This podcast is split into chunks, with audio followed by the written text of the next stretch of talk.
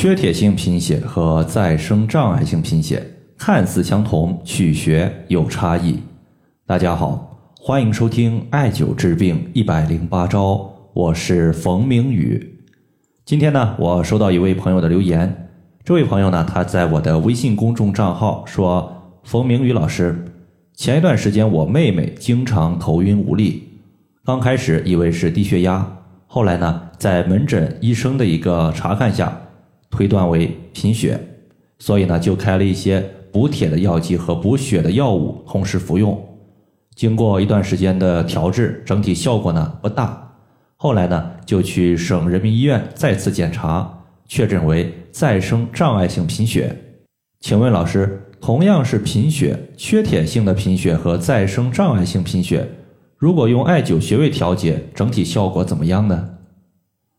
同样是贫血，两者的一个情况实际上是不一样的。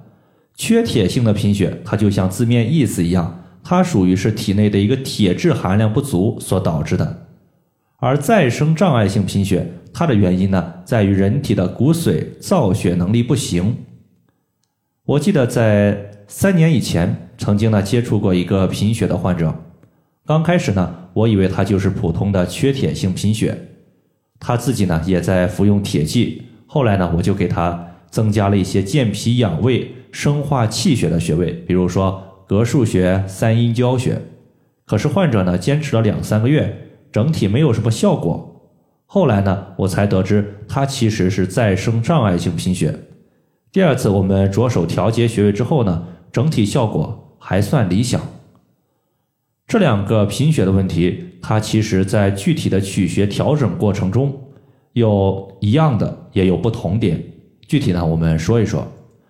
相同点呢，就在于无论是什么样类型的贫血，它其实从中医的角度来看，都属于是自身气血生成量不足。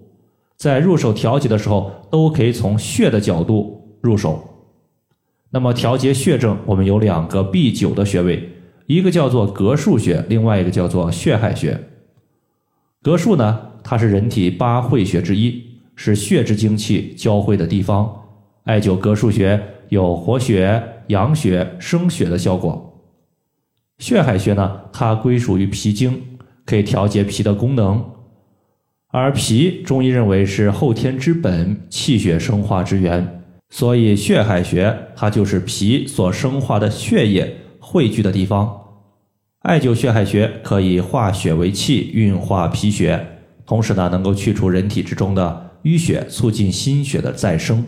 这两个穴位，膈腧穴是在我们第七胸椎棘突下旁开一点五寸的位置，在背部；血海穴呢，它是在我们屈膝九十度的时候，在我们膝关节附近，先找到膝盖骨，膝盖骨的内侧端往上再量两寸就是血海。在上面所说的呢，就是调节贫血各类问题的一个相同点，都是从活血养血的思路入手。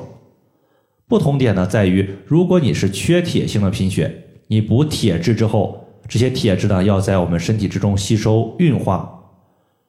这个时候，我们重点呢是调节脾胃的功能，因为脾胃它是主运化的，可以促进铁质的吸收和利用。所以呢，我们会搭配一些健脾养胃的穴位，比如说。以足三里穴为主，但是再生障碍性贫血它不一样，因为它是骨髓的造血能力衰弱。此时呢，我们应该调补骨髓为主。在这里呢，我们会用到另外一个八会穴，也就是人体骨髓之精气交汇的位置，叫做绝骨穴，或者呢也称之为悬中穴。这个穴位的位置呢是在我们小腿外侧。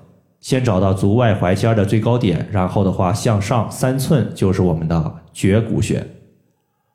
绝骨穴它作为人体的髓之精气交汇的位置，自然可以解决和骨髓相关的问题。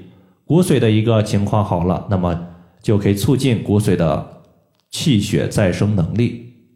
但是在这里呢，大家也记住，绝骨穴它也是一个重要的可以提高人体记忆力的穴位。比如说很多朋友。学习的时候记不住东西工作的时候容易忘事儿。那么此时呢可能和你的髓海充盈度不够有关系。此时呢感觉记忆力不好一定要重点艾灸一下绝骨穴好了以上的话就是我们今天针对贫血的问题就和大家分享这么多。